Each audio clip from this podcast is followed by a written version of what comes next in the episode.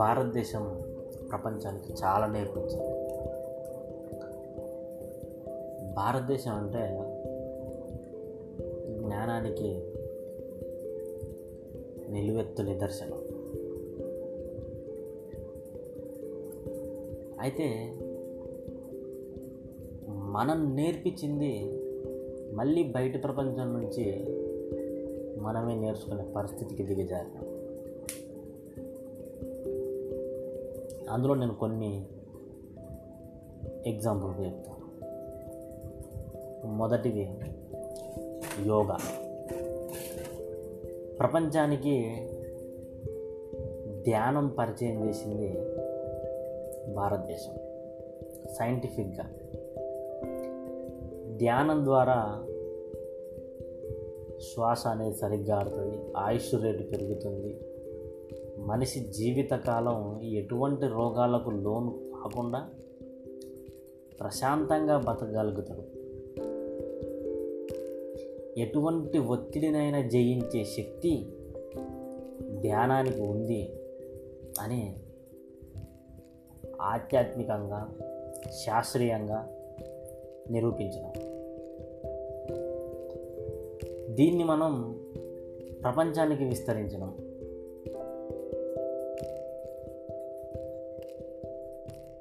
అదేవిధంగా సెక్స్ వాత్సాయనుడు రాసిన కామసూత్రాలు అనే పుస్తకం అత్యంత ప్రాముఖ్యత పొందింది ప్రపంచంలోనే. కొన్ని వందల భాషల్లోకి తర్జుమా అయిన పుస్తకం అది. అందులో seduction romance sex sex life అన్నిటి గురించి క్లియర్గా ఎక్స్ప్లెనేషన్ ఉంటుంది.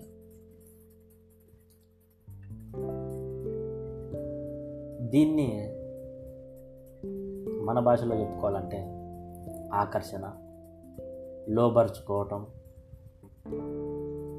శృంగారం శృంగార జీవితం ఇట్లా చెప్పుకోవచ్చు. అంటే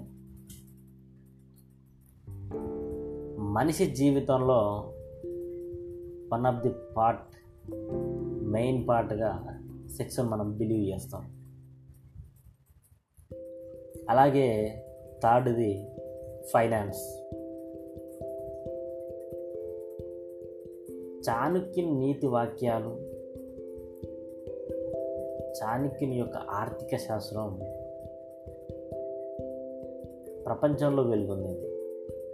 ఇప్పటికీ లండన్లో ఫైనాన్షియల్ స్టూడెంట్స్ చాణక్యుని బుక్స్ రిఫర్ చేస్తుంటారు. మీరు ఎప్పుడైనా మన డిగ్రీ కాలేజీలో కానీ పిహెచ్డి కాలేజీలో కానీ ఒకసారి వెళ్ళి చూడండి. ఎక్కడ నీకు చాణక్యునికి సంబంధించిన రిఫరెన్సెస్ ఉండవు. మనం బయట ప్రపంచానికి నేర్పించినవి. రీసెంట్గా ఒక లండన్లో ఒక పన్నెండేళ్ళ కుర్రాడు.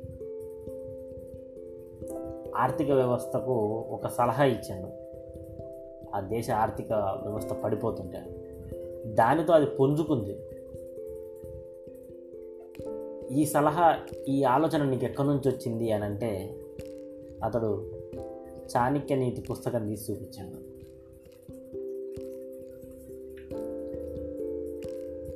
అంత స్థాయిలో ఉంది. కానీ మనం కేంబ్రిడ్జ్ యూనివర్సిటీ కాలిఫోర్నియా యూనివర్సిటీ ఇట్లాంటి యూనివర్సిటీలో పిహెచ్డి చేసిన వాళ్ళ పుస్తకాలపైన ఆధారపడి ఫైనాన్షియల్గా కొట్టుమిట్టాడుతూ ఉంటాం. ఇవి మూడు మనం ప్రపంచానికి నేర్పించేసినాం. ధ్యానం శృంగారం ఆర్థికం. ఇప్పుడు వీటిని మనం బయటి ప్రపంచం నుంచి మనం నేర్చుకునే ప్రయత్నం చేస్తున్నాం. ధ్యానం అంటే మనకు యోగా ఎవరు నేర్పించట్లేదు.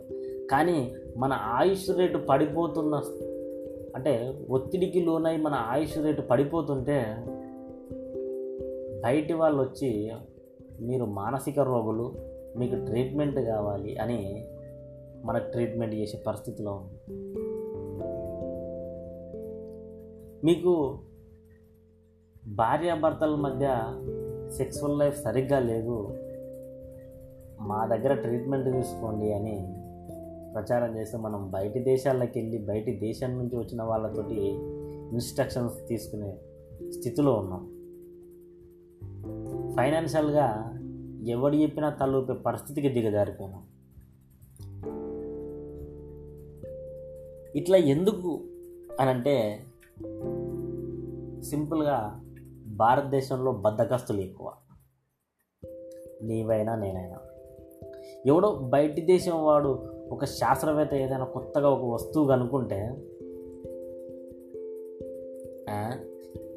అది మా పుస్తకాల్లో మా పురాణాల్లో ఎప్పుడో ఉంది అని అంటాం. సరే ఉంటే మనం దాన్ని ప్రాక్టికల్గా ఒకసారి నిరూపించండి అని అన్నాం అనుకో ఎవడన్నా అడిగింది అనుకో సైలెంట్గా అక్కడ నుంచి లేచిపోయే ప్రయత్నం చేస్తాం. ఏది ఏ వస్తువైనా సరే విమానం కనుక్కుంటే మా దగ్గర ఆల్రెడీ పురాణాల్లోనే పుష్పక విమానం అని ఉంది. అది ఇక్కడ నుంచి అక్కడికి ప్రయాణం చేస్తుంది. కావాలంటే మనకు సీతని ఎత్తుకపోయిన రావణాసుడు కూడా అదే విమానం వాడిండు. మనకు ఇంద్రుడు కూడా స్వర్గానికి తీసుకుపోయేటప్పుడు పుష్పక విమానాన్ని తీసుకొస్తాడని ఏవేవో ఎగ్జాంపుల్ తీసుకొచ్చినాం. సరే కనిపెట్టండి అని అంటే ఎవడు ప్రయత్నం చేయలేదు. ఇదనే కాదు నేను జస్ట్ ఒక ఎగ్జాంపుల్ చెప్పిన. ప్రతీది అట్లే ఉంటుంది.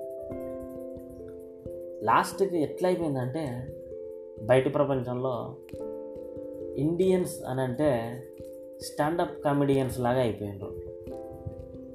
ఏం చెప్పినా దానికి ఒక ప్యారడీ అల్లిపాడేస్తాడు నిరూపించకుండా మంచి కామెడీ చేస్తారు అన్నట్టుగా అయిపోయింది. అందుకనే వీలైతే మన పురాణాలు వేదాలు మహాభారతాలు అన్నిటినీ ఒకసారి తిరిగేసి చదువుదాం. ఎవడన్నా ఏదైనా వస్తువు మన దాంట్లో కొత్తగా ఏమైనా ఉంటే కనిపెట్టే ప్రయత్నం చేద్దాం. ఎవడు కనిపెట్టకముందే ముందే కనిపెడదాం. లేదంటే మూసుకొని కూర్చుందాం.